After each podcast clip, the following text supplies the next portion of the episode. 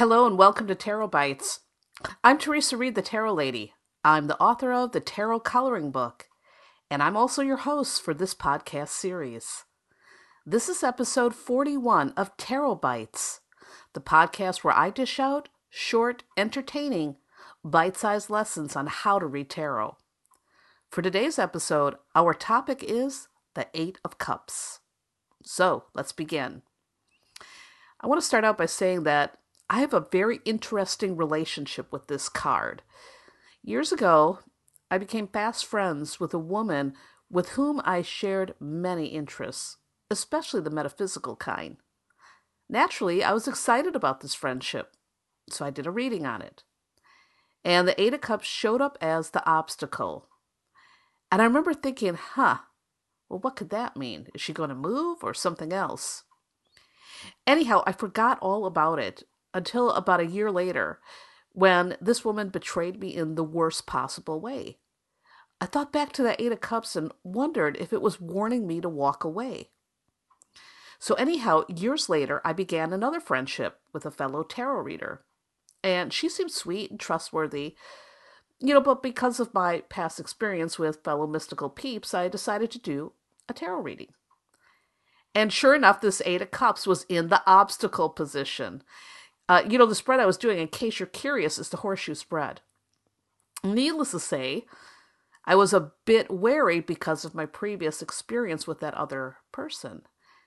But I went in with an open heart because she seemed nice, and you guessed it, she betrayed me. So now, when the Eight of Cups shows up for me in a relationship, it's my sign to run.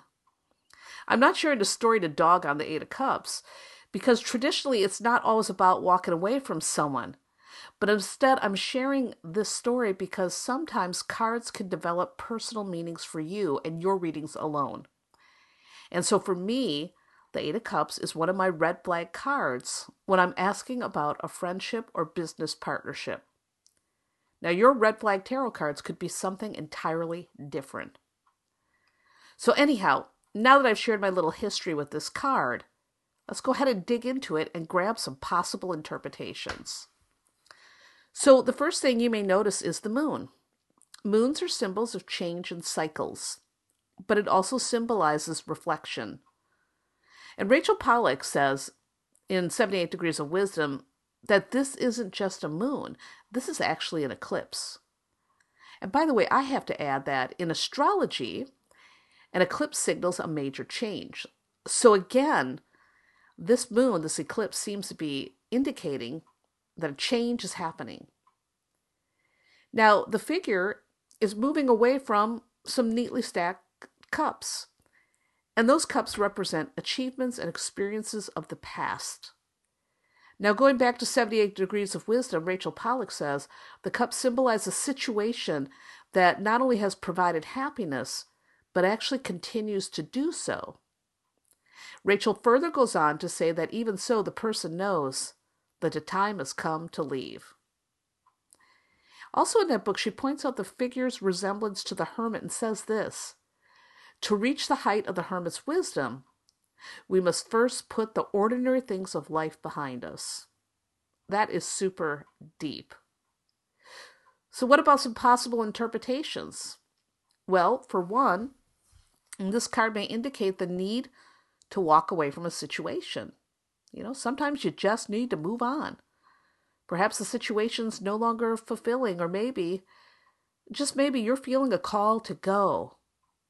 And a new path may be opening up, and it might be time to check it out. Also, keep in mind that this card may indicate that leaving isn't easy, but it's the right thing to do. So, I also often see this card as a venture into the unknown or soul searching. So it can represent a vision quest or maybe taking a retreat, you know, like turning your back from the world, going away, going to a quiet meditation retreat or something like that. The Eight of Cups is also one of my favorite cards to see for travel. If you're inquiring about a trip, this card says go for it. So, what about when we reverse the Eight of Cups?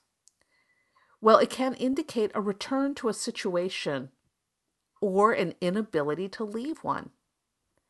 You know, maybe you're feeling timid about what's out there, or maybe there's unfinished business. Whatever the case, this card shows a return or staying put.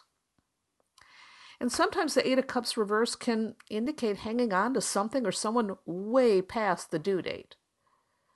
You know, for example, if you're holding on to an ex who is long gone, that's total Eight of Cups reversed energy. I've also seen this reversal pop up when people have chosen to leave before they were finished. You know, so it might be that the job's not done, but they're just, hey, I'm out of here. So, in questions about travel, this could indicate a return home or a trip to a place you've already been before.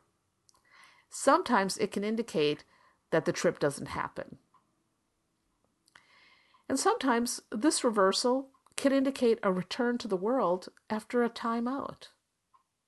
So you're coming back from the retreat and back to business, right? Anyhow, those are a few of the possible interpretations of the Eight of Cups.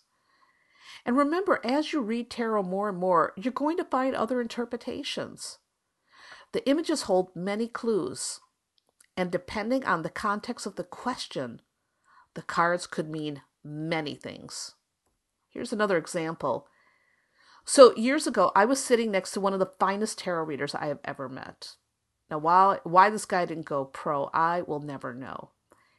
Anyhow, he was doing a reading for someone we both knew, and this guy was a scoundrel. And anyhow, the last card in the reading was the Eight of Cups.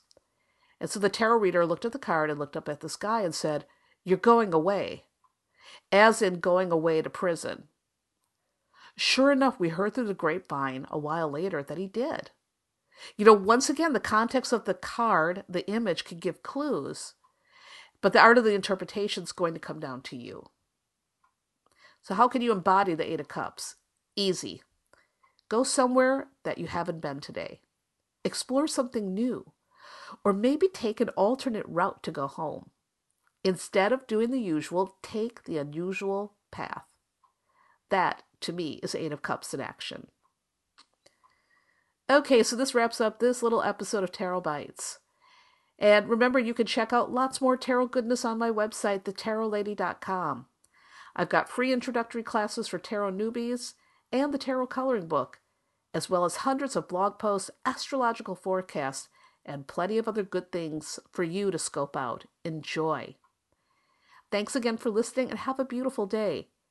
And if you enjoyed this little podcast, please be kind and take a moment to leave a nice review on iTunes. Your support keeps this podcast going and helps more people find their way to Tarot Bites. And I'm going to finish off by saying what I always love to say pay close attention to your intuition throughout your day and let it guide you into making brave, excellent choices. Remember that you are always in the driver's seat of your life you are in charge of your decisions, your plans, the action steps that you take or don't take. You're the boss. And if you don't like where your life is headed right now, you can change that. Nothing is ever fixed in stone. The tarot cards tell a story, but you write the ending.